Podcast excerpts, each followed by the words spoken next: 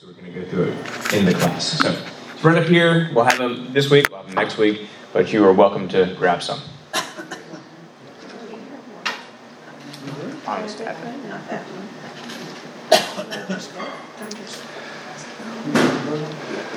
Let us pray. Heavenly Father, we pray that you be with us this morning as we study our prayer book and the prayers that we raise to you. May it be to your glory. May we learn and inwardly digest. We pray this in your blessed name. Amen. Amen. So last week I talked about this great feeling that there needed to be a new prayer book in 1979. And then I ta- ta- basically told you 2,000 years of history to get us to that point of where we have a new prayer book.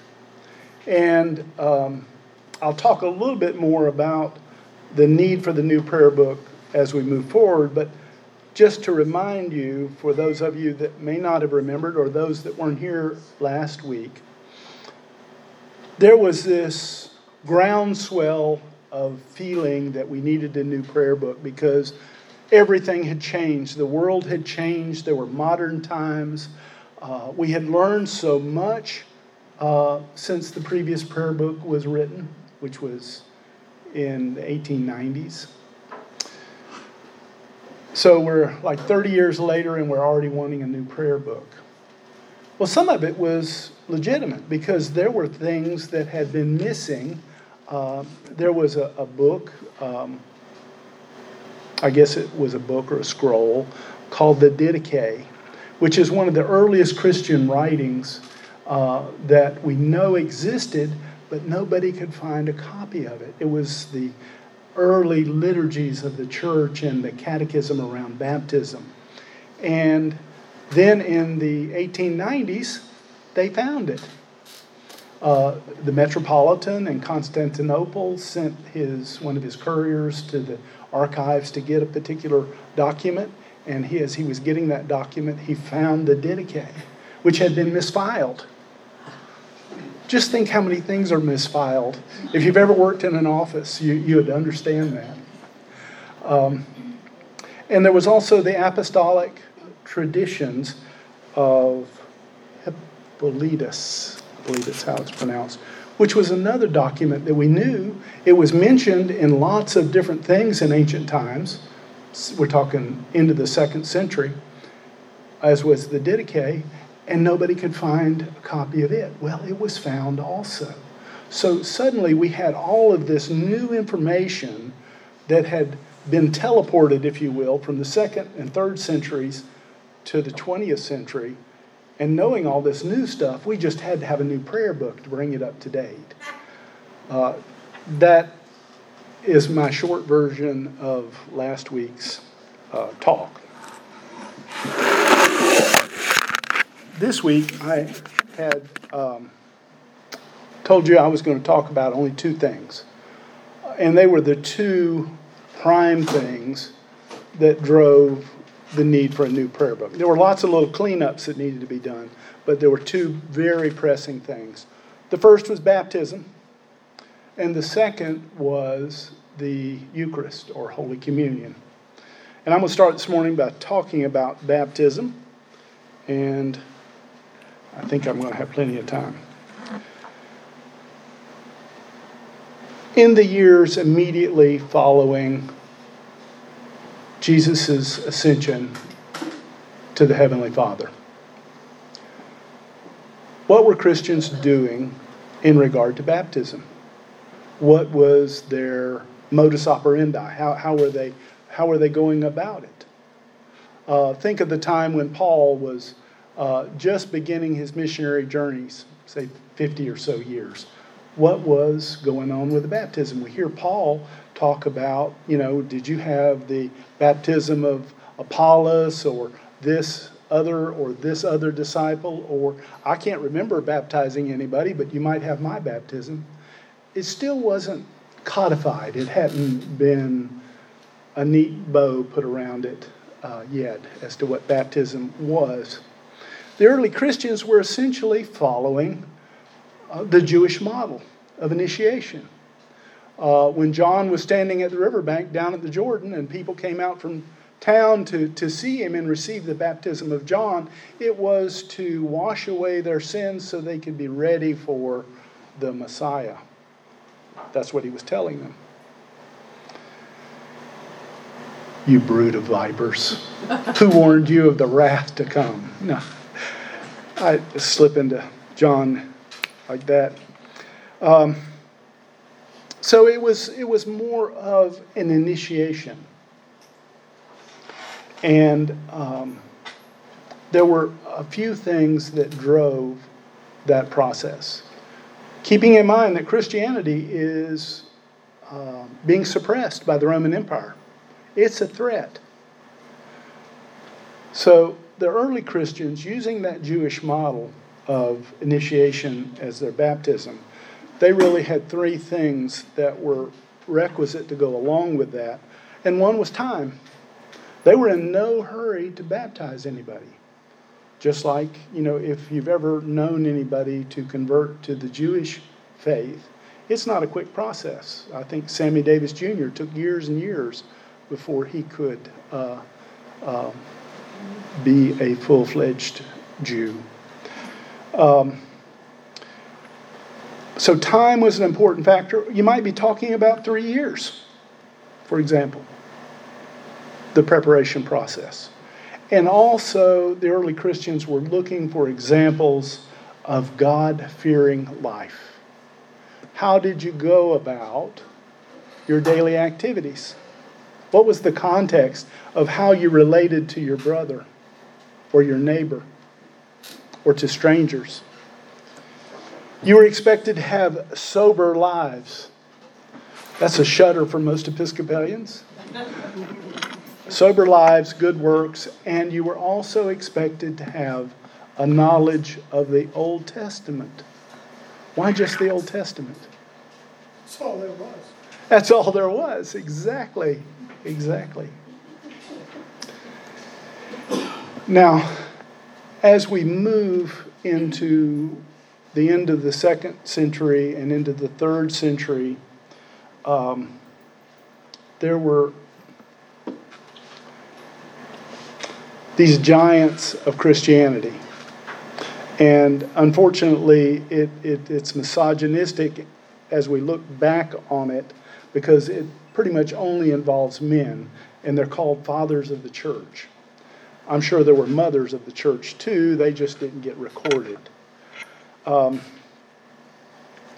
anyway, the, the fathers of the church began to quickly recognize that baptism and being immersed in water was there was something that evoked the primordial waters that are mentioned in the book of Genesis, where the Spirit was upon the waters. It also evokes for these early Christians, many of them who had been Jewish, uh, the Red Sea crossing, um, where God parted the waters so that the children of Israel could escape from the Egyptians. For them also, it evoked the concept of the water from Mary's womb, as well as the healing pool at Bethesda. It evoked the concept of death and life. And we hear that a little bit in our new, new 1979 prayer book. We hear it in the Thanksgiving that is said over the waters. There, there goes like this We thank you, Almighty God, for the gift of water. Over it, the Spirit moved at the beginning in creation. Through it, you led the children of Israel out of their bondage in Egypt into the land of promise. It is your, in it, your Son Jesus Christ received the baptism of John and was anointed by the Holy Spirit as the Messiah, the Christ, to lead us through his death and resurrection from bondage of sin into everlasting life. We thank you, Father, for the water of baptism. In it we are buried with Christ in his death, and by it we share in his resurrection. Through it we are reborn by the Holy Spirit. Therefore, in joyful obedience to your Son, we bring into this fellowship those who come, with him, come to him in faith, baptizing them in the name of the Father, the Son, and the Holy Spirit. That very Thanksgiving over the water was brought to be by the pressures that the prayer book authors um, felt. And there were primarily two Episcopal priests who took the, the lead in um, theological lead in crafting this prayer book. And one was uh, a guy by the name of, priest by the name of Marion Hatchett. And I have his book, Commentary on the Prayer Book. Uh, he was, I don't know how many years, he was the professor of liturgy at the University of the South, Sewanee, for, I, I don't know, 50 years, 60 years, however many years it was. And the other was a professor at um, Virginia Theological Seminary by the name of Charlie Price. And the two of them were very compatible. Um, I don't know how they could afford it because long distance was actually long distance in those days. They must have had some kind of special line that they talked to each other. Um, but it, it, it worked out to be a pretty good product.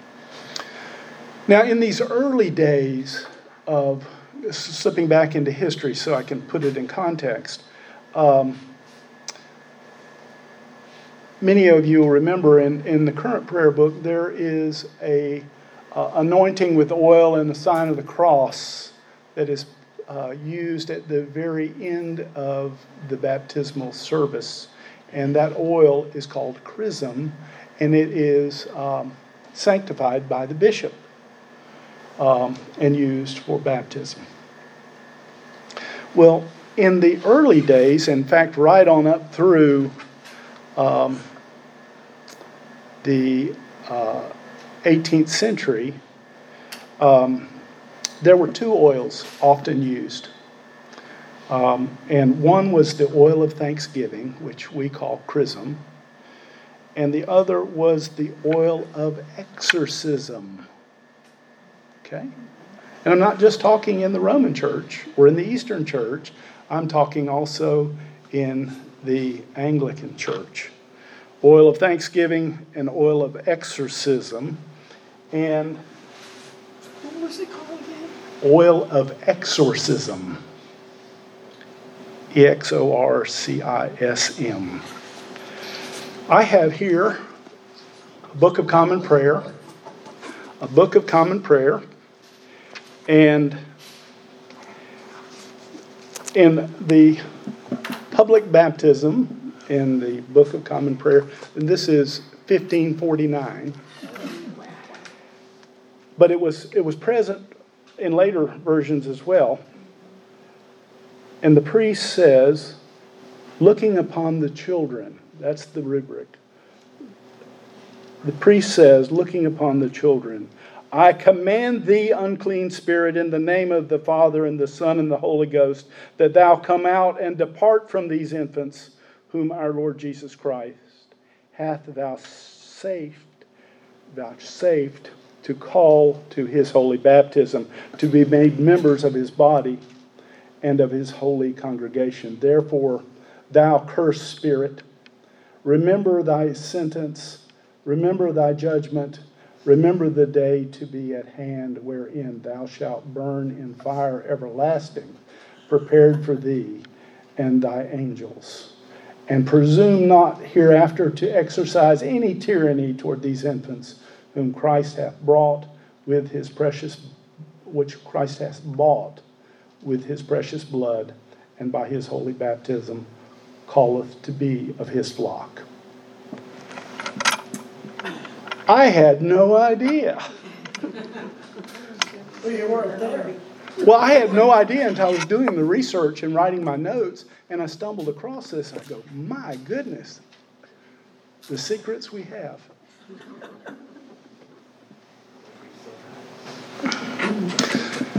So, um,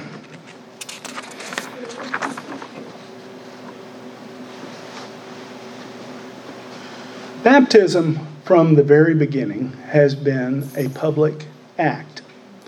Now, when I say public act, uh, in the early Christian church, keeping in mind they were persecuted, uh, within the church it was public. I don't mean public as in non Christians, but it was important to know who was your fellow Christian. So you were baptized in public. In the early church, it was also done on Sundays and feast days. And um,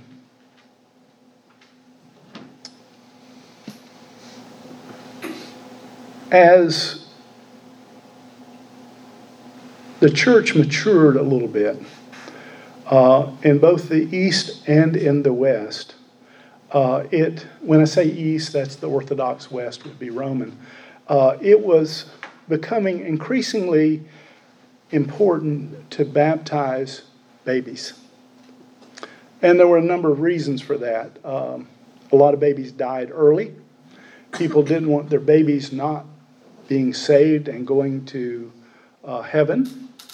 Um, and uh, the, the death rate was high. That, that was a large driver of that thought. So, along with it came a concept um, that was being developed at the same time. We're talking second, third, fourth, particularly fourth and on centuries. The idea of original sin. That everybody, even an infant from its mother's womb, carried that original sin. That also influenced greatly the need to have these children baptized. As early as the 5th century, there is a recognition that children, as earlier Christians had made the choice to become Christians, that these children didn't.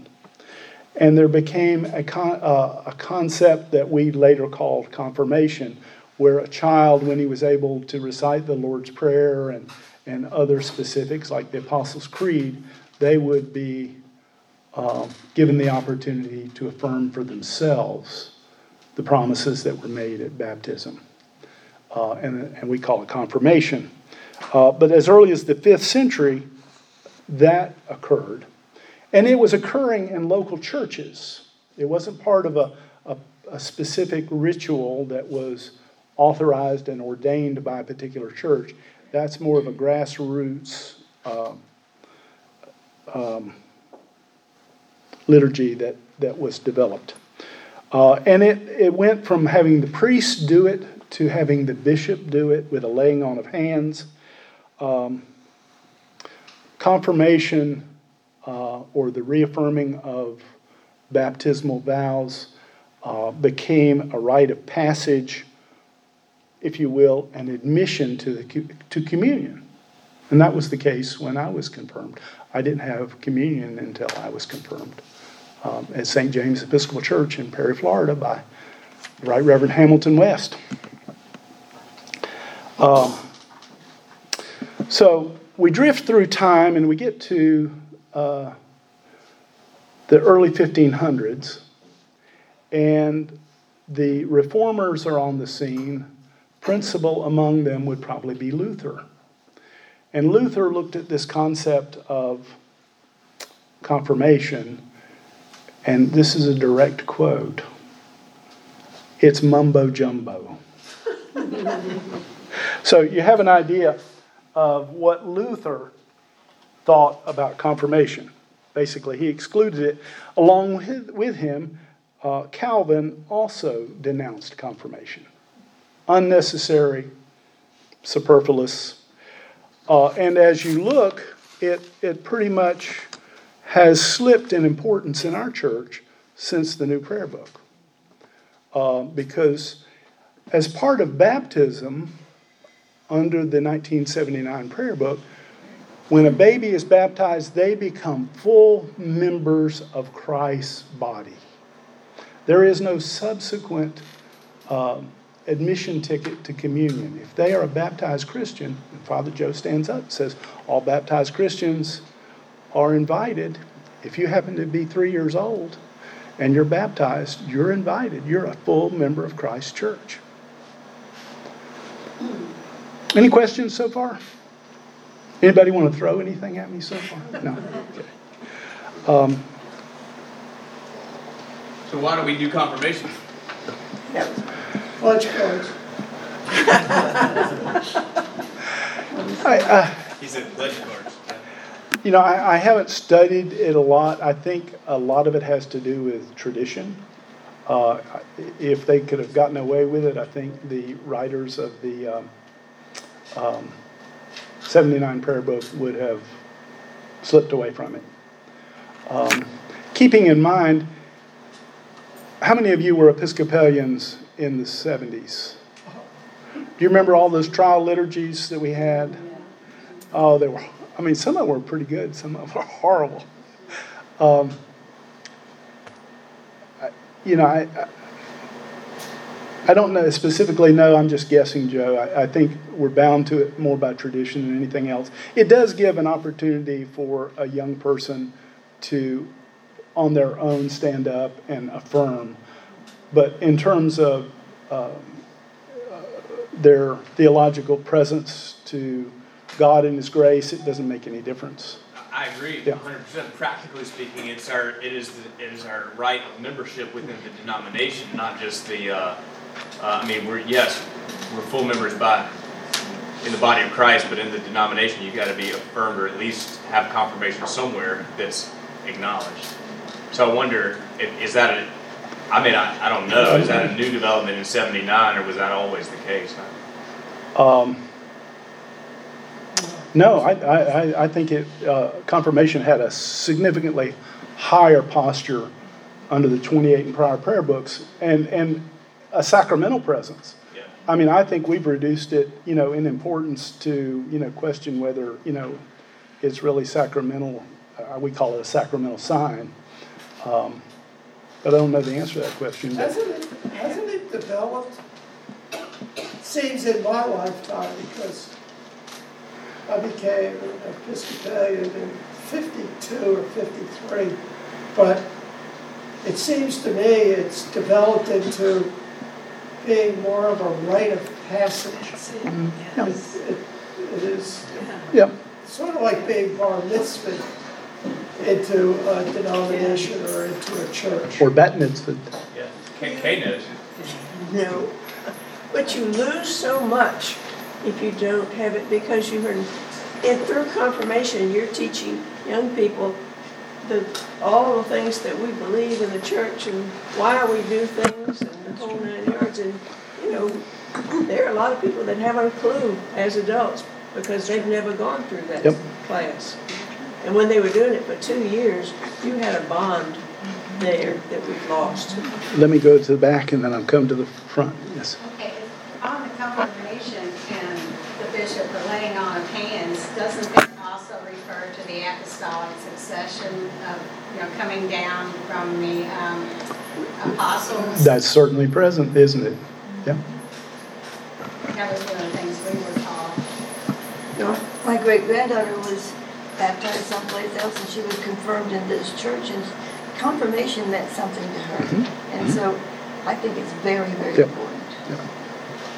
And, and very honestly, that's why we have it, is because so many people thought it was important. She has her little Yep. confirmation Yep. book. and So I Yep. think it's something very, Um,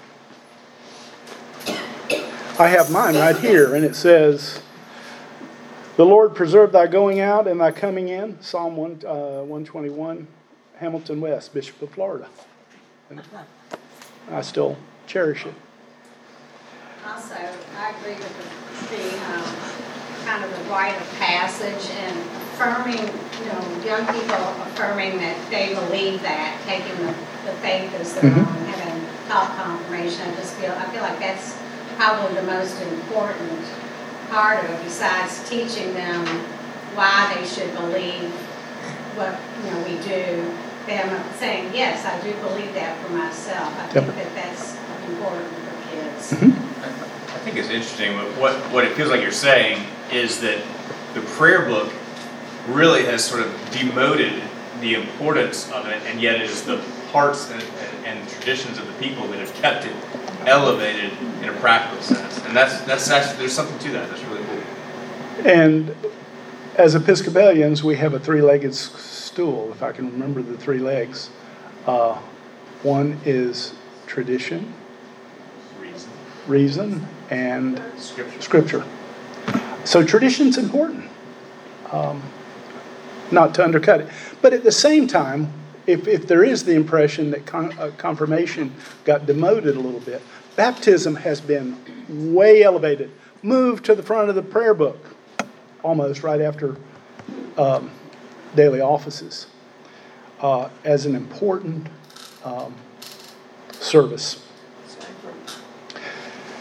Now, as we get into the English church and to, into the English Reformation, Cranmer, who was the principal author, author, I talked about him last week, the first archbishop, who was the primary author of our original prayer book, he was greatly influenced by Luther and Melanchthon, and he took very much the German approach.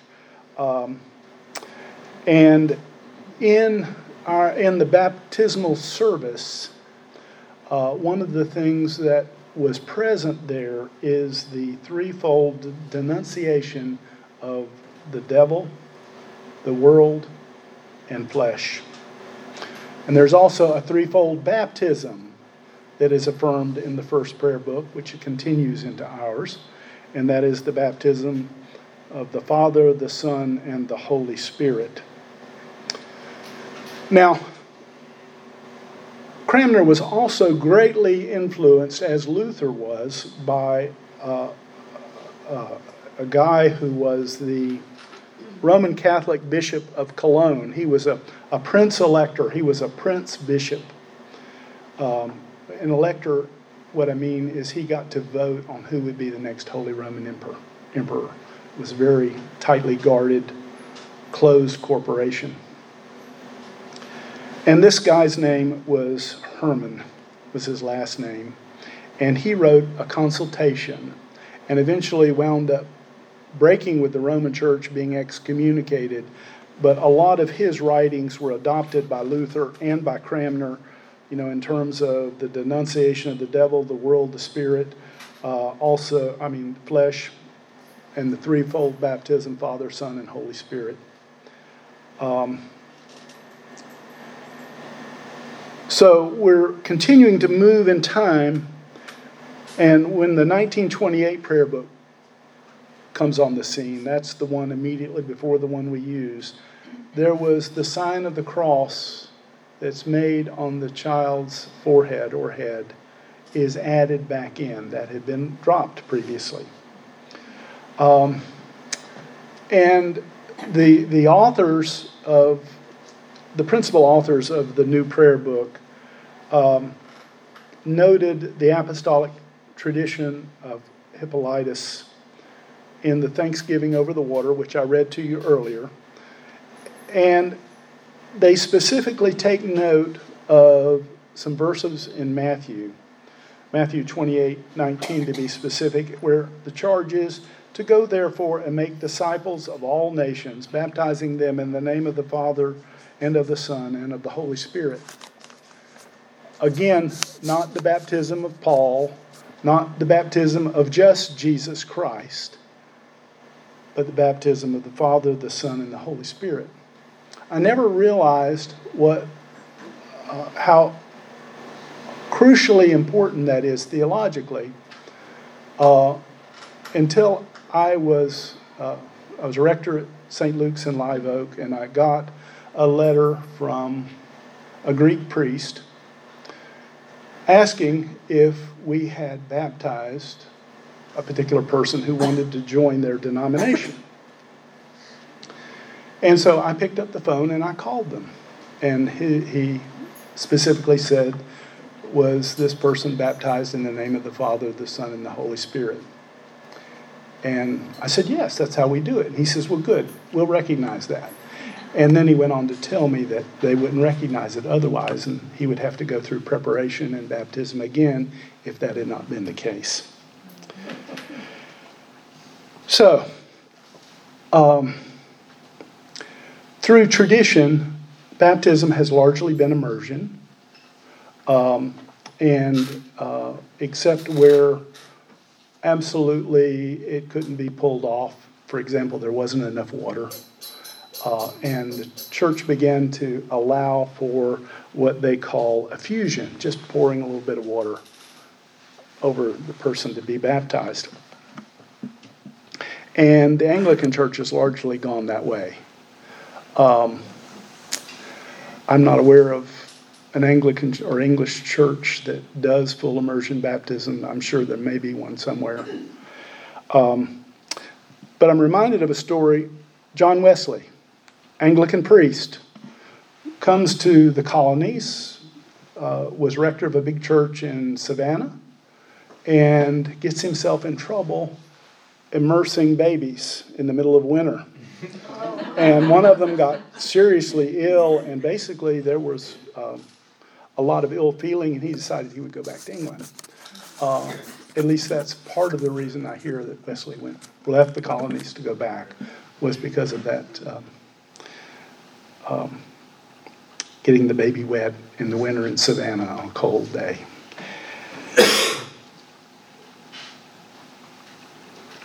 Any questions on baptism? Yes. What's the church's position, or what's God's position on children whose parents decide not to have their kids baptized either through ignorance or um, lack of faith? Or, I mean, are those children still admissible to heaven? To have, to, are they admissible to heaven?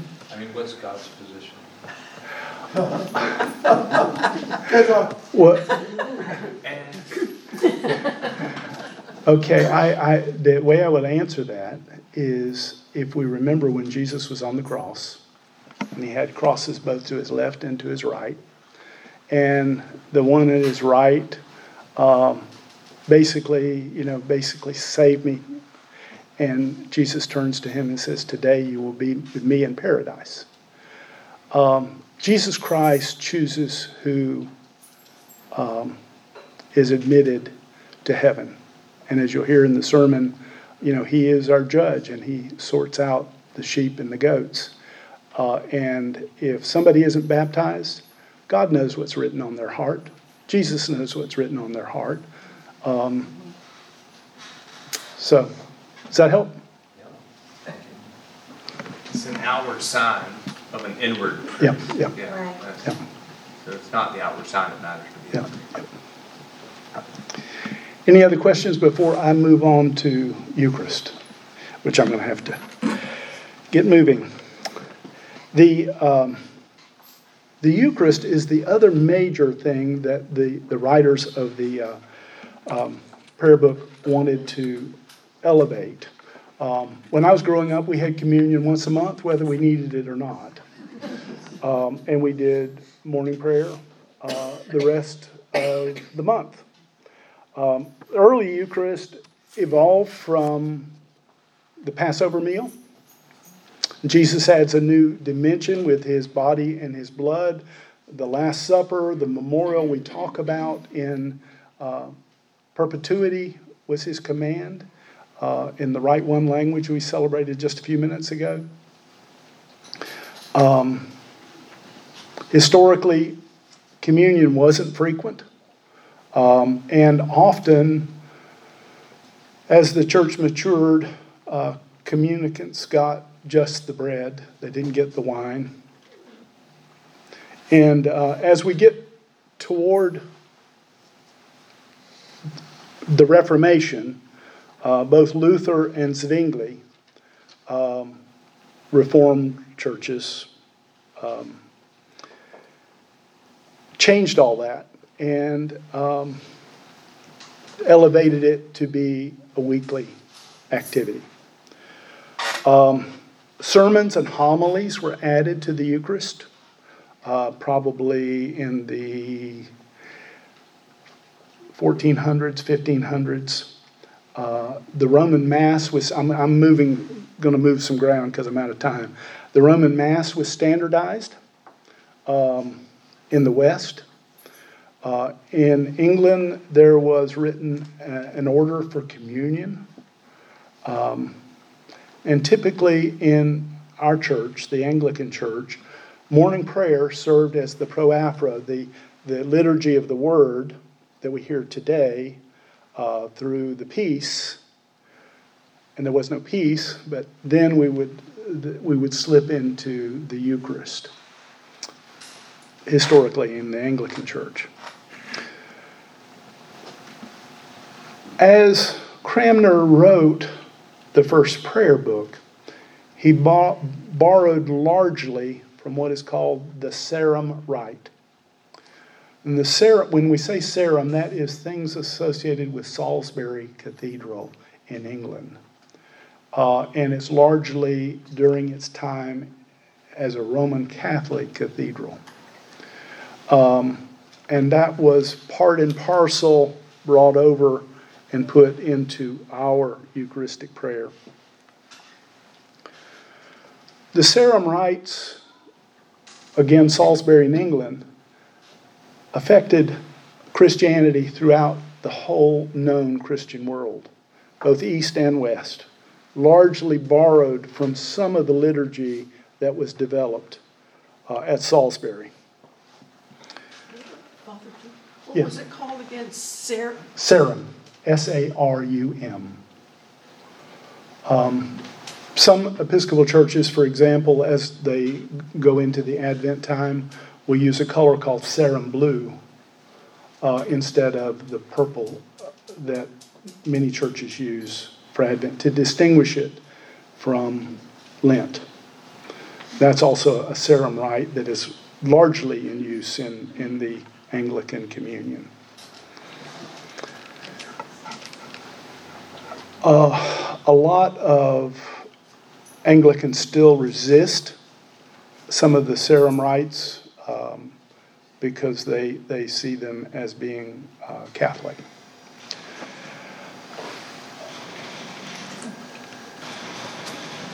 Now, the interesting thing when you look at um, the order of the Sarum rite of Holy Communion, Eucharist, it is almost identical with what we have today in the 1979 prayer book in the order of things. There's only one or two things that are slightly out of order in the sequence of the service. Now, there were some criticisms of the 1928 prayer book that I, I, I, want to just run over real quickly. Uh, one is that it was way too rigid. Um, if you're familiar with the 1928 prayer book, um, there was a lack of opportunity for the congregation to participate in the service. Uh, the prayers for the whole state of Christ Church militant or whole state of Christ Church uh, were said by the priest, not by a lay reader. Um, lay readers' predominant role were basically when the priest wasn't there, they would lead morning prayer. Um, there was also criticism that the Eucharist did not properly recognize and offer thanks to God for the creation of the world, of us, and for the incarnation of Jesus Christ. That that had been missed along the way. There was also criticism that there was no epiclesis. You know what an epiclesis is? That's the coming of the Holy Spirit. And it is in all of our Eucharistic services when we invite the Holy Spirit to come and be part of us. And you'll see the priest and some people will make the sign of the cross when that occurs during the Eucharistic prayer. Listen for it. There was no breaking of the bread or fraction, which you will see Father Joe, or we will hold up the bread and we'll break it to make it visible. And so there was this feeling that the Eucharist needed to be have a major revision. It needed to recapture the family aspects of worship. It needed to involve the people, prayers of the people, lay reading, the whole bit. People should participate in the prayers. There were some other things that were added. Many churches uh, bring forward the bread and wine at the time of the, before the communion service before the ushers, when the ushers come forward to get the plates, they would bring forward the bread and the wine as an offering. Um,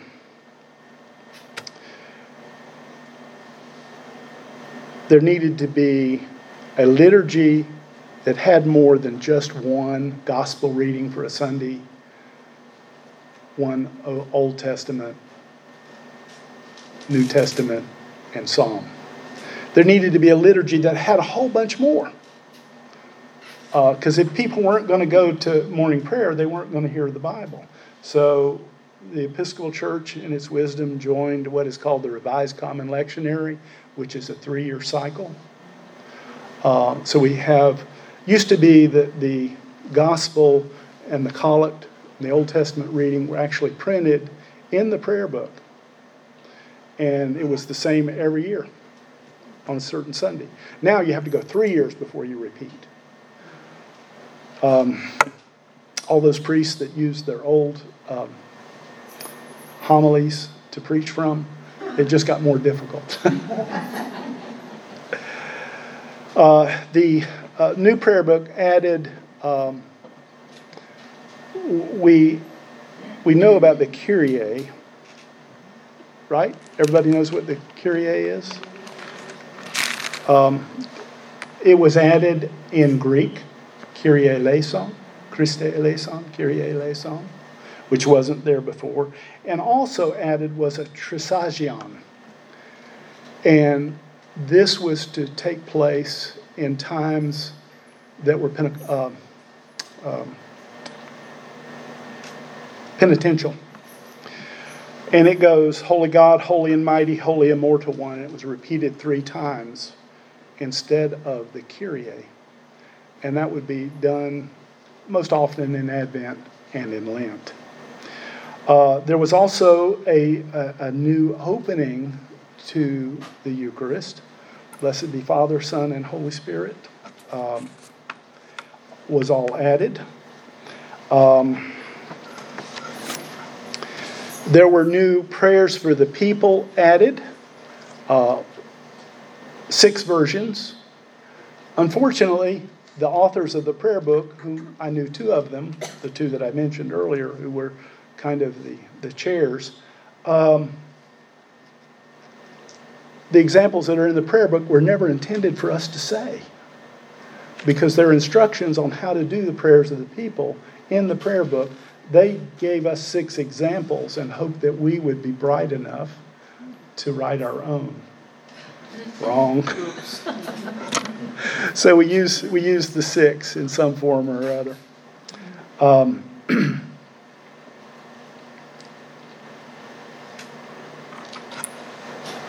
also added was the peace. That's new. One of the things that was argued over the most, forget all the theological stuff. I mean, that can get hot. But whether you're going to have a peace or not, whether you're going to break the service in half and give people a chance to talk to each other and greet each other and hug and come out of their pews, how unepiscopalian is that? oh my goodness.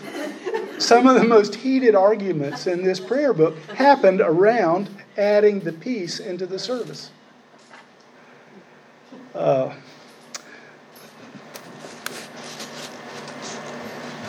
the bidding for confession uh, was um, left about the same uh, for Rite 1, um, for Rite 2, about the same, uh, but there wasn't a Rite 2, but it still had a bidding, and the absolution is, is basically the same.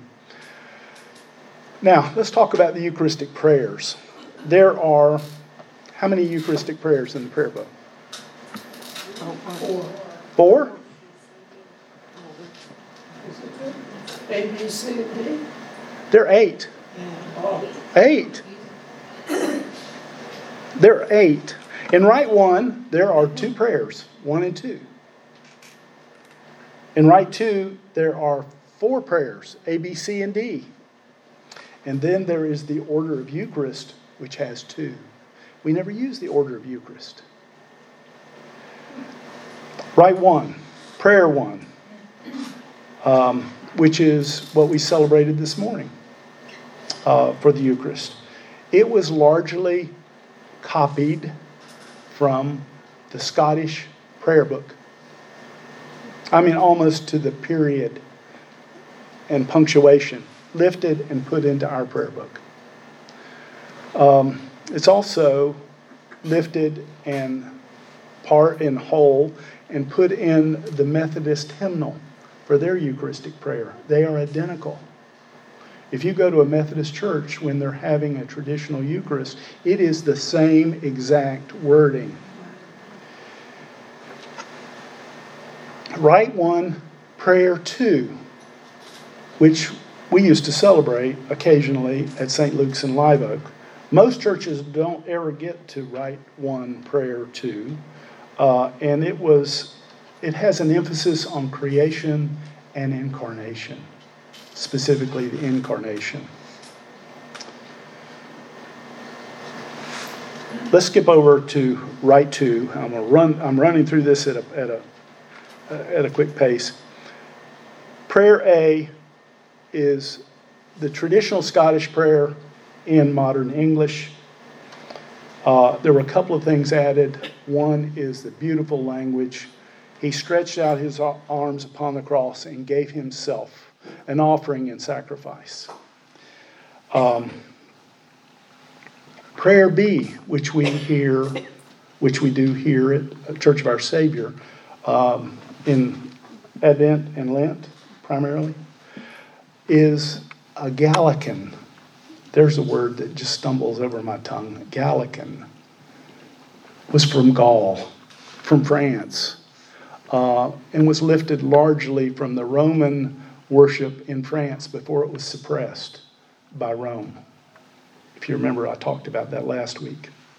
Um, Prayer B was drafted by one of my professors at Virginia Theological Seminary when he was a lowly priest uh, in Chicago, uh, and it was written by uh, the Right Reverend Frank Griswold. Uh, some of you may have heard of him. Uh, he was a great teacher. I really enjoyed. Former presiding bishop of the Episcopal Church.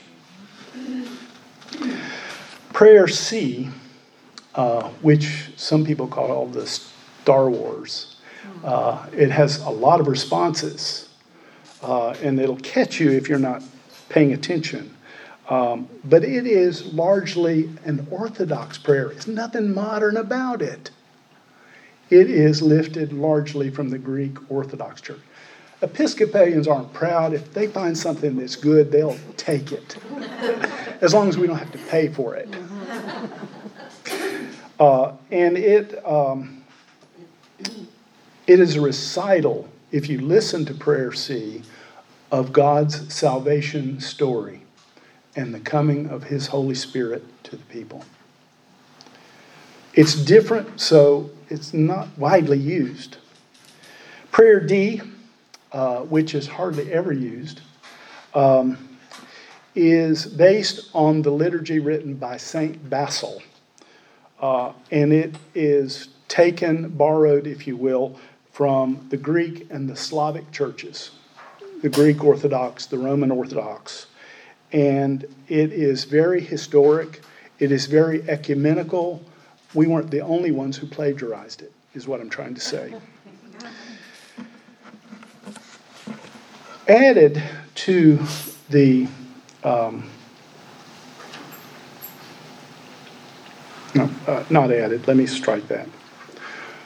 We all know the, the prayer of humble access, Yes, my favorite. which we said this morning. Um, it is um, Gallican from Gaul, from France. The post communion prayer that we say, uh, it doesn't matter which, which rite, is from Egyptian and Syrian origin. And the blessing at the end is largely Roman, and the dismissal is largely um, Greek. Let me go back and just hit a high note here, which I missed at the beginning. As we start, Blessed be God, Father, Son, and Holy Spirit. And y'all say, Blessed be his kingdom now and forever. Amen. That's new. I have a That- question. Yes. What happened to the Sanctus bells? Okay. Sanctus bells are still used in some churches. We used to use them here. Yeah. And they, the, the tradition there is when um, the Eucharistic service was not done in English, when it was done in Latin in the Roman Church, uh, the bells were used to alert people of what was going on, like the lifting of the bread or the lifting of the cup. It was to wake people up to get their attention so they would know what was going on, because they couldn't follow along in the Latin. But I want to make uh, a point about the opening. Blessed be God, Father, Son, and Holy Spirit, and blessed be his kingdom now and forever. That is new in the 1979 prayer book. And also new and borrowed from the Greek church is what do we say in Greek in, in uh, Easter? There's a different opening. Alleluia! Christ is risen. He has the Lord is risen indeed.